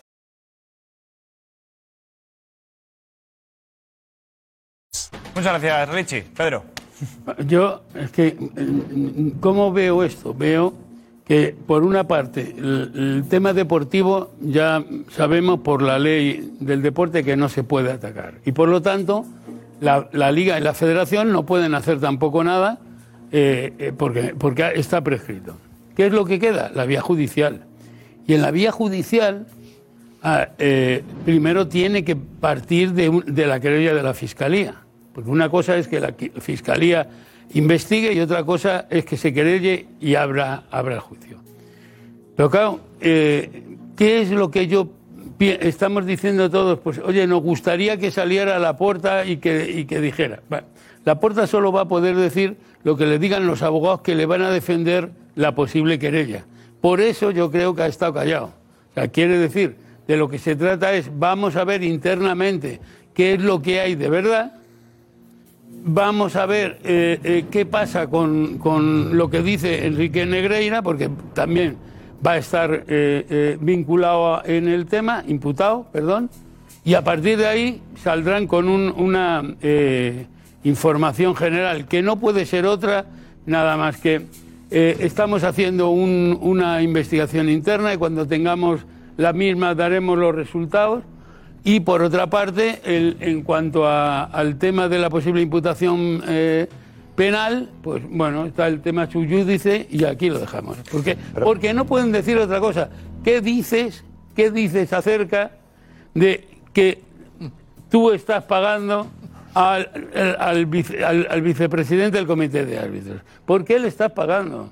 ¿Cómo, puede, cómo puedes estar pagando eh, a, un, a un señor que, que en potencia ni estética, ni ética, ni es legal? Porque cuidado, aquí no olvidemos de otra cosa, es que los 7 millones de euros que ha pagado el Barcelona, si realmente no tiene un sentido eh, real, puede ser también fruto de cometer otro delito penal, que es administración desleal. Entonces, todo esto hace que tengan que ser cautos, porque si, si, si no les pillan por un lado, les pillan por otro. Dani de Marcos ha estado con Tebas esta tarde. Dani de Marcos, ¿en qué acto de, de la liga? en el acto que tiene la liga después del mercado invernal, Darío, para comunicarle a los clubes cómo se va actualizando su límite salarial. ¿Hay Eh, alguna ahí- novedad? ¿Alguna historia rara de alguno? No, ¿Alguien los únicos, negativo? cin- los únicos cinco que pierden eh, por diversas circunstancias, por ejemplo el Atleti y el Barça, por caer de competiciones europeas igual que el Sevilla, también el Betis y, y el Español.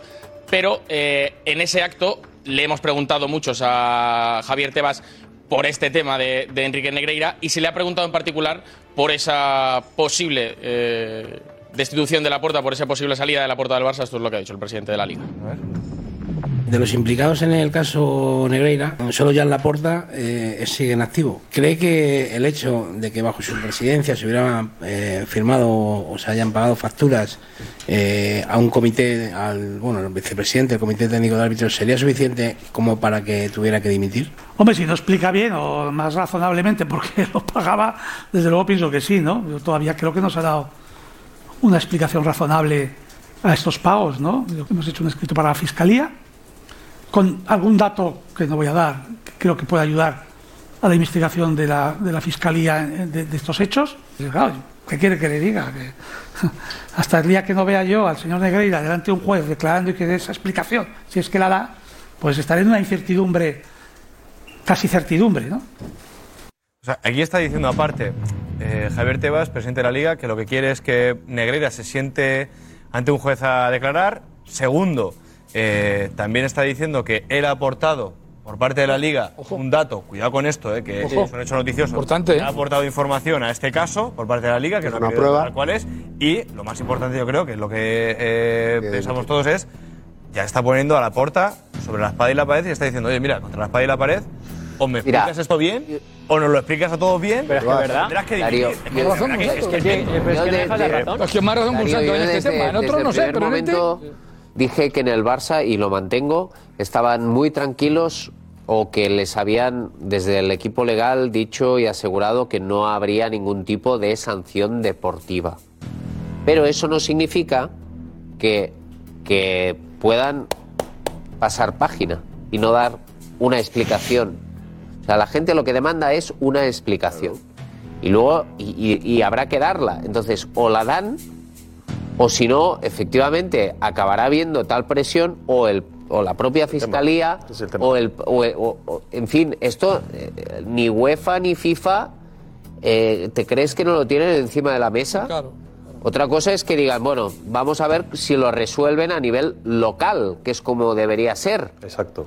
Pero FIFA y UEFA, en fin, que a nadie se le olvide que son los siguientes. Como esto no haya una explicación convincente, son los siguientes que van a venir. pero si no hay Están diciendo que sea la Liga, que sea la justicia ordinaria y vamos a ver si el Barça en su investi- tras hacer su investigación interna lo cuentan. Cuentan que hay ahí y, y luego a ver si convencen.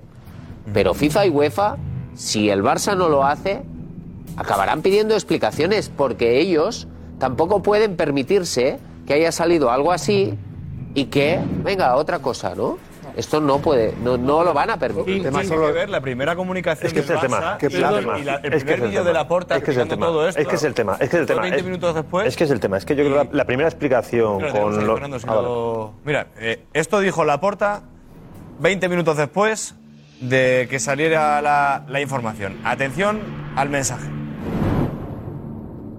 La notícia, doncs, eh, la veritat és que sobta i no és casualitat que surti ara. Qualsevol interpreta interpretació capciosa, tendenciosa i que insinuï coses que no són, rebrà la resposta eh, proporcional i adequada del club. I dir molt clar, culers, no és casualitat de que surti ara aquesta informació eh, en aquests moments que el Barça va bé. No és casualitat. Esta- Por yo creo- favor, yo creo que con esta de verdad, es que yo creo que- verdad. yo creo que con este comunicado lo que, está- lo, patético. lo que ha generado es más presión sobre su propia persona. Yo Sí. creo que es lo que ha generado, mucha más Ah. presión. Con esta explicación ha generado más presión. Y sobre todo porque yo no sé si era conocedor o desconocedor de que iban a salir luego más cosas.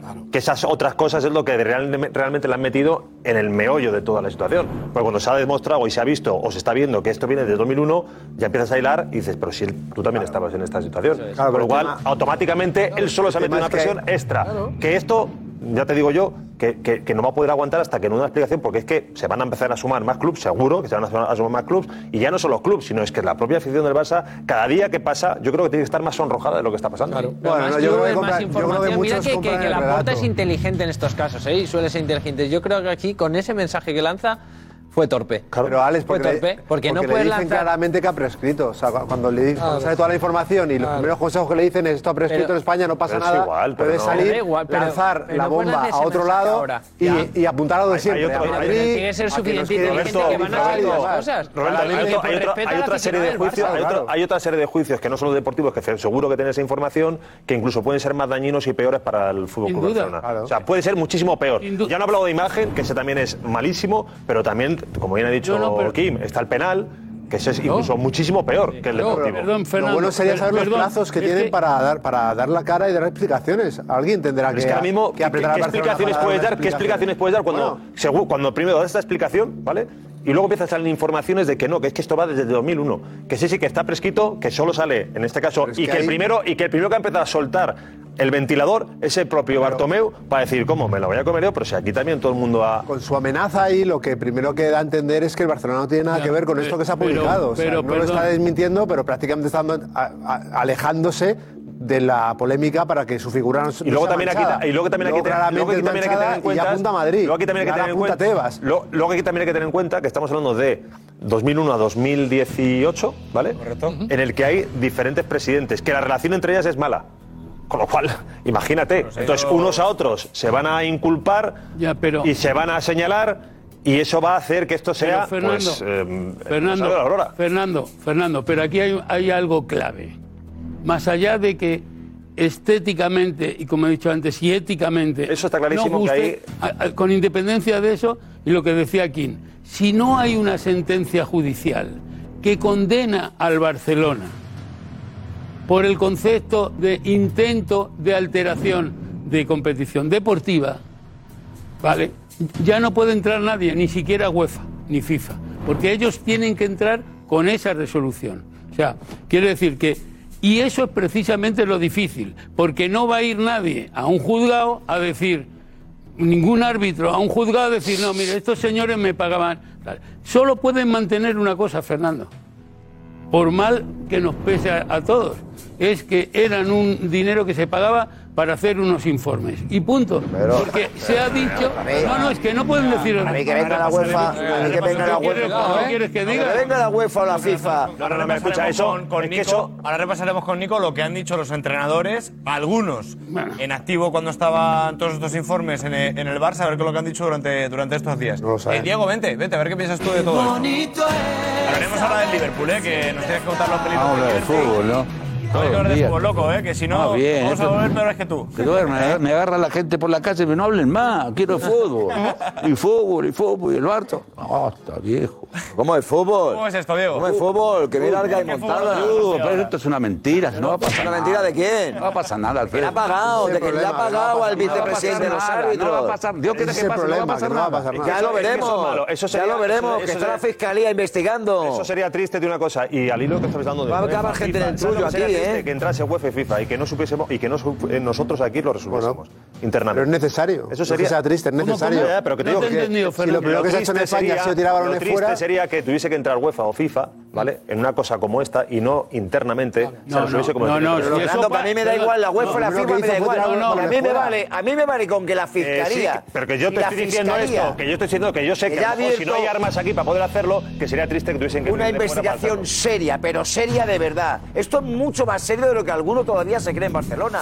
Mucho más serio y es evidente que se están recopilando un montón de pruebas. Y seguramente Laporta, el día que abre la boca por primera vez, pensaba que esto iba a, quema- iba a quedar en la primera información, que luego no salía, eh, eh, que, que evidentemente esto era un tema mucho más largo en el tiempo y que a él le implicaba mucho más directamente de lo que parecía. ¿eh? Entonces, te digo, si a mí mañana la Fiscalía abre eh, en el procedimiento judicial la opción de la querella, se persona la Liga de Fútbol Profesional, que ya lo he dejado claro, se persona... federación, todo el mundo tiene que esa personar. querella. A Por mí luego la UEFA, por la eso te estoy lo diciendo, que quieran. por eso te estoy porque diciendo. la vía penal... Pero por eso te estoy diciendo la penal que lo va que tiene que hacer. La Liga lo que está haciendo, No. la Federación igual, todo el mundo internamente aquí, que se persone y que vayan a muerte. El Barça, los clubes, todo el mundo. Que, Barça no venga nadie de fuera a decir aquí a, y a limpiar la Fernando. Fernando. La un segundo. A ver, el Barça, este, te respondo, Darío.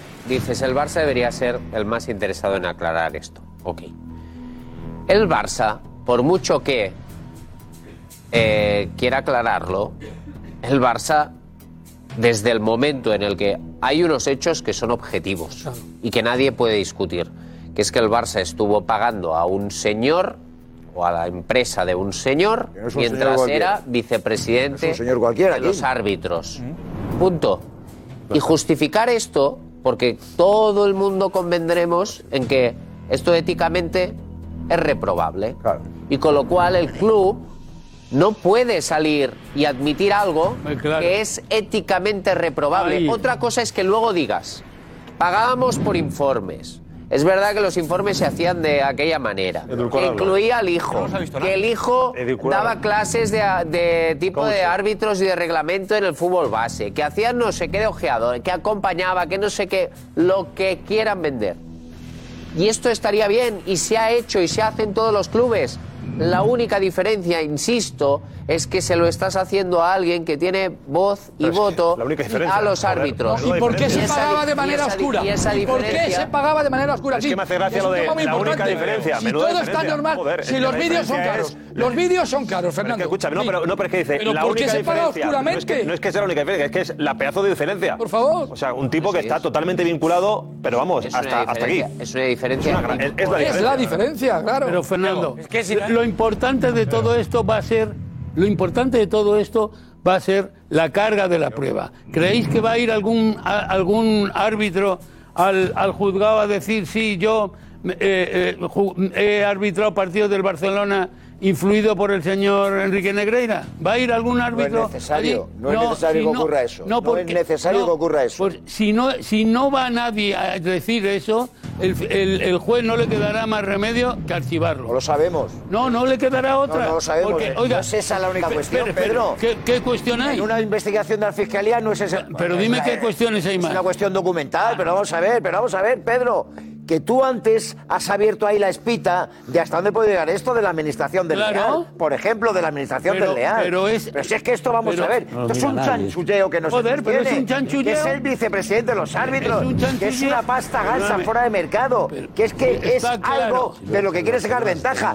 Va en contra de la igualdad de la competición. Pero del escucha, trato igualitario de la competición. sí, que- Que es que vamos a ver, Sigue, ¿cómo lo sigue, queremos? sigue, sigue. A ver, Pedro, Alfredo, Alfredo, pero ahora prueba. digo, está ahí con la que- mano levantada hace un rato. Yo lo veo de manera que, para mí, eh, vaya más o no vaya más, puede ser peor para el Barça, pero el daño ya está hecho. Totalmente. Pero, pero es que eso es lo que el Barça, que decía Kim, mm, a ver cómo responde una investigación interna, es que la argumentación del Barça ahora mismo es inexistente y muy débil. Nula. Porque oficialmente ha salido a decir, no, es que estamos a ocho puntos y eh, no me extraña que salgan en este momento estas informaciones. No, mire usted, es que las instituciones y los propios clubes de la competición con los que compite te están empezando a señalar con el dedo. O sea, es que el daño a nivel imagen es un Se sienten engañados, lunar, pero vamos a decirlo, la gente se siente pero me engañada. refiero, es un lunar que al final esto va a quedar para la historia. Si luego queda en nada, como dice Pedro, si luego queda en nada, a nivel de imagen, ya a nivel de imagen, el no poder explicar, porque dice, dice, el Barça ha iniciado una investigación interna. Está bien que nos enteremos por ti, Kim, pero ¿por qué no sale el Barça, que ya ha pasado una semana interna casi? no. Una investigación, bueno, eh, eh, que la va a hacer en teoría una empresa externa. Pero vamos a ver, Bueno. Eh, Diego, la explicación es muy clara. Hay algo. Gana si, tiempo, si esto Kim, hubiera es que- sido como, es decir, el Barça desde hacía días sabía lo que iba a salir, ¿ok? No digo horas, no. Días. por eso lo comunico. Bien. Nos han El preparado para Barça, ello, desde ¿por luego. qué dice y hace lo que hace? Porque el Barça sabe que no es solo de ese ciclo de años que inicialmente sala- sa- sale. El Barça sabe que esto también implicaba al actual presidente, porque se hizo también durante su mandato. Y por eso no se quiere dar una explicación. O sea, si esto hubiera ocurrido solo durante el mandato de Bartomeu, Pues menos lo entiendo. hay una comparecencia de Hombre, la porta hombre, donde con luz y hombre, taquígrafos claro. se explica, se tal, e incluso se señala, como se ha hecho otras veces cuando hablan de la herencia recibida, etcétera, etcétera. Entonces, como aquí hay. Esto ha durado durante muchos años y que implica en su primer mandato a la porta, que yo no estoy diciendo que si él era eh, conocedor de estos y tal, hasta qué punto se lo encontró y lo mantuvo, hasta qué punto él. Pero Lo- lo como era parte, lo dijeron pasemos página. Pero esto es una bola que se va haciendo grande y salen más informaciones y está la fiscalía y hay un proceso abierto y si la liga ha mandado con datos al fiscal, pues esto irá más. Y el Barça puede seguir diciendo, porque aquí cada uno tendrá sus intereses, y el Barça puede seguir diciendo, no, es que como te vas, eh, y esto es contra el Barça por CVC o por la Superliga o por lo que queráis. Está bien, cada uno defenderá sus intereses, lo que queráis. Pero el Barça tiene que explicarse. Pero claro, pero es que la, Barça pero la, tiene que- pero la Porta tiene que explicarse. Y si estuvo en el mandato en años donde, donde esto ha transcurrido, tiene que hablar. Ah, en que vez de- porque el mensaje es el erróneo si sale la Porta mirando a cámara y dice, culers, es que esto lo están Claro. diciendo porque vamos bien. Es y que ya está. que Esa es la única explicación que, es que tenemos que del Barça y de la Porta que se confirma que estuvo en esos años como coincido con presidente. Es que si, si es como ha dicho Kim, que yo le creo a pies juntillas, y ya lo sabían hace tiempo, todavía me sorprende aún más el comunicado. Claro. Y, y le ha puesto en escena a la puerta. Todavía me sorprende aún más. Lo sabía- Porque yo, yo sinceramente creo que no midieron. No, no, no, no. Creo, uno, que no midieron. O sea, dos, como sabían, porque les dijeron, oye, esto no va a tener consecuencias. Solución, campaña, ¿no? Decir esto pasa por algo, o sea, matar al mensajero. Que es una estrategia comunicativa pero- que en algunos casos se hace, eh, cuidado, ¿eh? pero de la no, es no nuevo, pero de ¿eh? la forma más no es nuevo, lo vemos, lo vemos en política ca- eh, casi cada días. Semana. Cuando hay una acusación, la primera reacción, la primera reacción es mensajero, ¿por qué ahora? No sé de quién me habla. O sea, hay una serie que además esto, a por mí, es victimismo, estrategia victimismo, comunicativa en crisis. Es que Ahora, apuntaba- que, sea la, que sea la correcta, el tiempo dirá. Porque a lo mejor esto, porque hoy ha salido Tebas y mañana no sale ningún club más, el fiscal, pues al final, pum, se cierra el expediente y a otra cosa, y a lo mejor, oye, dentro de un año, pues sí, en- seguro que aquí, en este programa, cuando al Barça le vaya bien, volverán a recordar lo de los árbitros, pero quedará en nada. No sé si esto va a ser tal y como estoy diciendo o finalmente van a dar alguna explicación. Yo sé que al Barça evidentemente lo que quiere es pasar página porque consideran que es algo del pasado. Las explicaciones las ha pedido José Álvarez. Ahora, eh, nos cuenta José Álvarez qué explicaciones te han dado, pero antes está Richie con un consejo, José.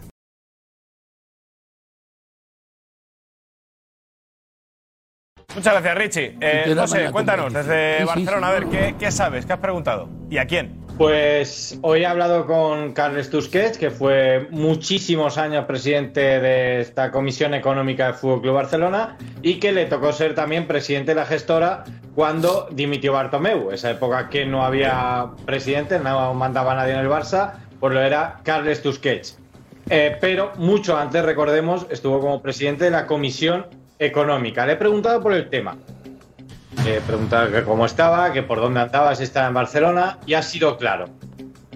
Me ha dicho, si quieres que te hable de Negreira, no tengo ni idea, no te puedo aportar nada, solo garantizarte que yo me he enterado por la prensa. Tusquets. ¿Cómo? Carles Tusquets. Ya, pero Tusquets Que solo Carles fue, Tusquets- pero es- solo en qué en qué años estuvo en la gestora. No, no, que ha estado mucho en la Comisión Económica, Kim. O sea, que se supone que la Comisión Económica del Barça también controla eh, el tema de facturas, de ingresos y, y- y fue presidente de la gestora cuando dimitió Bartomeu. Por lo tanto, sí que coincidió un espacio de tiempo. Eh, también me dice que estas conversaciones nunca llegaron a miembros de la Comisión Económica ni de la gestora y que, si nos fijamos en el artículo del Mundo, habla de personal del club, no de la gestora. Y también me dice que nunca se pagó una factura en el periodo de la gestora. Es decir, durante gestora la estuvo la- económica sí, pero que él se ha enterado de todo por la prensa. A mí me parece llamativo que el presidente de la Comisión Económica del Barça, desde la época de Núñez prácticamente, se entere de prensa. Él estuvo de presidente en funciones, entre comillas, de la Junta Gestora de- del Barça, de presidente en funciones, digo, del Barça, en ese periodo de 2020 en el que no había presidente. No estaba, También- también es verdad eh, Bar- que- De Bartomeu a la porta, pero como dice José, eh, eh, más allá de ser él el presidente de la Junta Gestora, que puso en la cara por el Barça, él trabajaba ya en el Barça en la Comisión Económica, ¿no? De, de- del Desde. Núñez. Sí, desde Sí, pero- Núñez, sí, fue tesorero y fue. Tened en cuenta que, según creo, a nivel interno, la, la Comisión Económica solo tiene constancia o revisión de los contratos cuando llegan a un tanto por ciento del total del presupuesto del club. Y por el valor de las facturas, más allá de que estén durante 20 años acumuladas por valor de 7 millones de euros, no llegaban a ser las cantidades suficientes para que esto se pusiera encima de la mesa del presidente de la Comisión Económica. Por, es, creo, es la explicación que hay en, en lo que se No escudan. es suficiente. Eh, aparte de esto, es- Siete- eh, aparte de kilos, esto, si no es la- suficiente de 7 kilos. no, no, claro, 7 kilos, ¿Cuánto pero es 7 suficiente? kilos durante 20 años. Es como, como lo del Barça Gate, otro caso que había, que como sabéis se troceaban las facturas para que no pasaran el control económico y eran menos de, pues no me acuerdo la cantidad, no sé si eran 200.000 o por ahí, y por lo tanto eran menos para que no llegaran a, a tener que pasar por, por, por la, por, parece por la, que ju- estaba- por la que- Junta que Directiva. estaba completamente estudiado, ¿no? No, no, no creo que tanto que estudiado, pero cuando es para justificar por qué Tusquets no tenía visibilidad sobre, esta, sobre estas facturas. La gente está eh, y quiere respuestas. Y por ejemplo, en la, en la Federación Española eh, están buscando, eh, y en especial los árbitros, y como sabes, y hemos visto a, a- su presidente Medina Cantalejo, en las últimas horas están ya eh, queriendo saber más y preguntando a los árbitros si alguno de ellos tenía relación no solo con el padre, sino también con el hijo. Sí, porque mira, justo ayer en el programa, Rafa Guerrero nos decía esto que iba a hacer el CTA, el Comité Técnico Arbitral.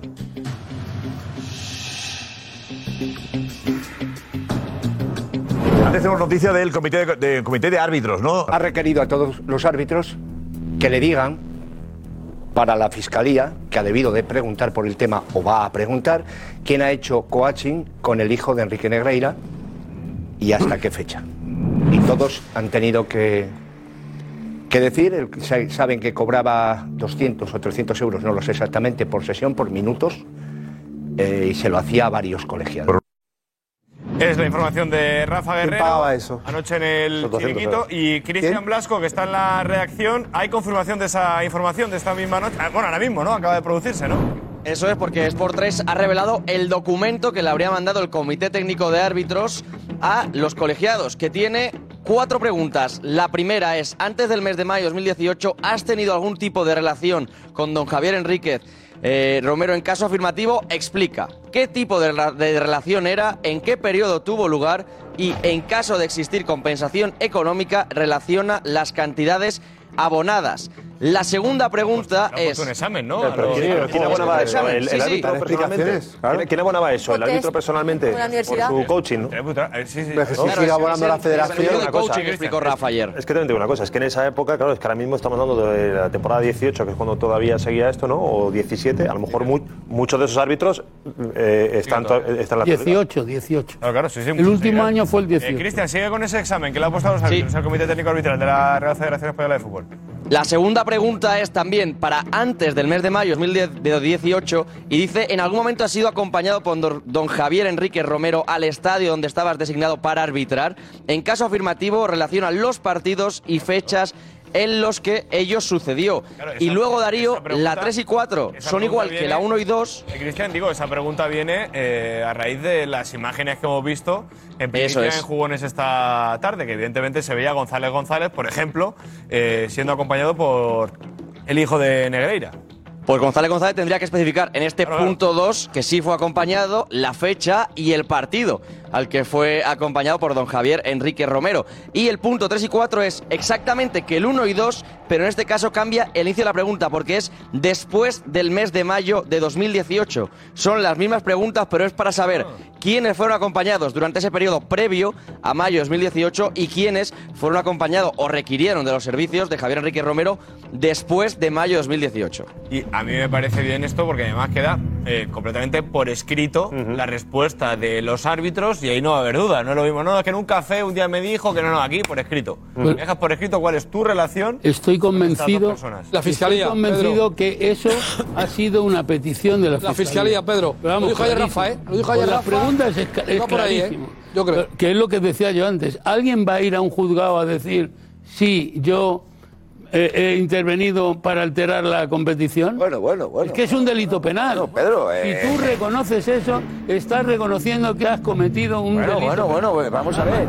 Hay ciertas, hay ciertas eh, situaciones. Vamos a ver, quiero decirte, dependiendo de lo que tú le.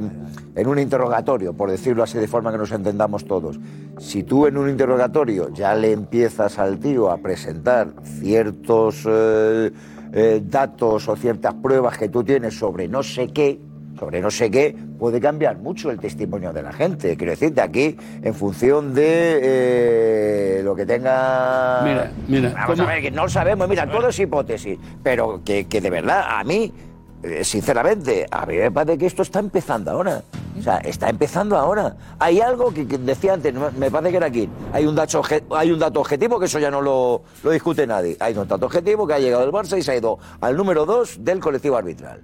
Y quiero esto para ver si en un momento determinado, según ellos, son neutrales los árbitros. Ya está. Eh, esto, esto está empezando. A partir de ahí, ¿qué es lo que hay? Eso ya es grave. A partir de ahí, ah, pues yo estoy aquí, estoy atentísimo a la Mira, fiscalía. vamos a ver más, más testigos y más comunicados y, y más clubes que han hablado, o más representantes de clubes que han hablado con Nico.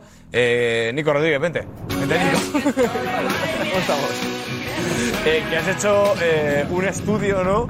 De qué es lo que han dicho también los entrenadores, ¿no? De han hablado. fútbol. Hemos visto ya Sevilla, Español y Atlético de Madrid, pero el resto de clubes han hablado muchos a través de esos entrenadores en sala de prensa y hemos compilado todos los que han hablado. Han sido nueve.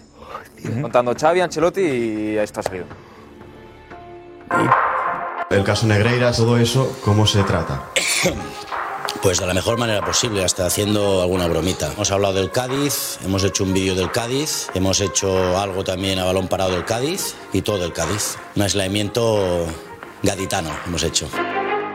En el vestuario del Fútbol Club Barcelona incluso hacían bromitas, pero en el resto de vestuarios. La gente dude, dude de la competición no es eh, algo bueno. El deporte es eh, algo que tiene que ser limpio siempre. eh, todos intentamos de trabajar para que el juego sea limpio.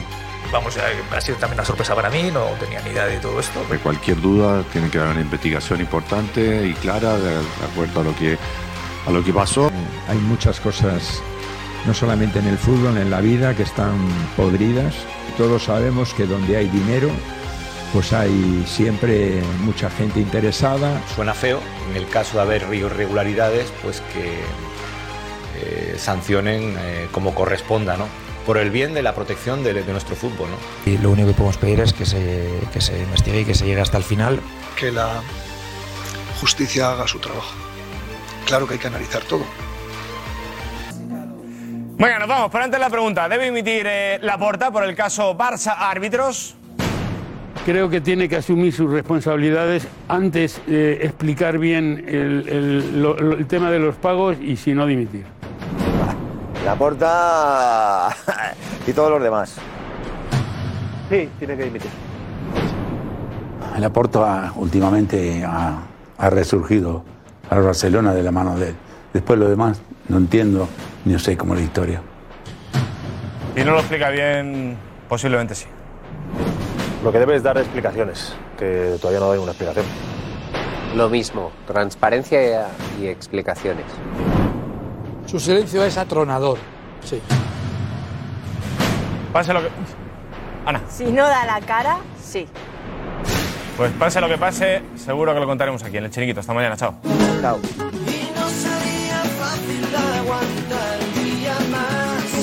No voy al catre sin mi debate, pasión, humor, verás. El buen rollito en el chiringuito, deporte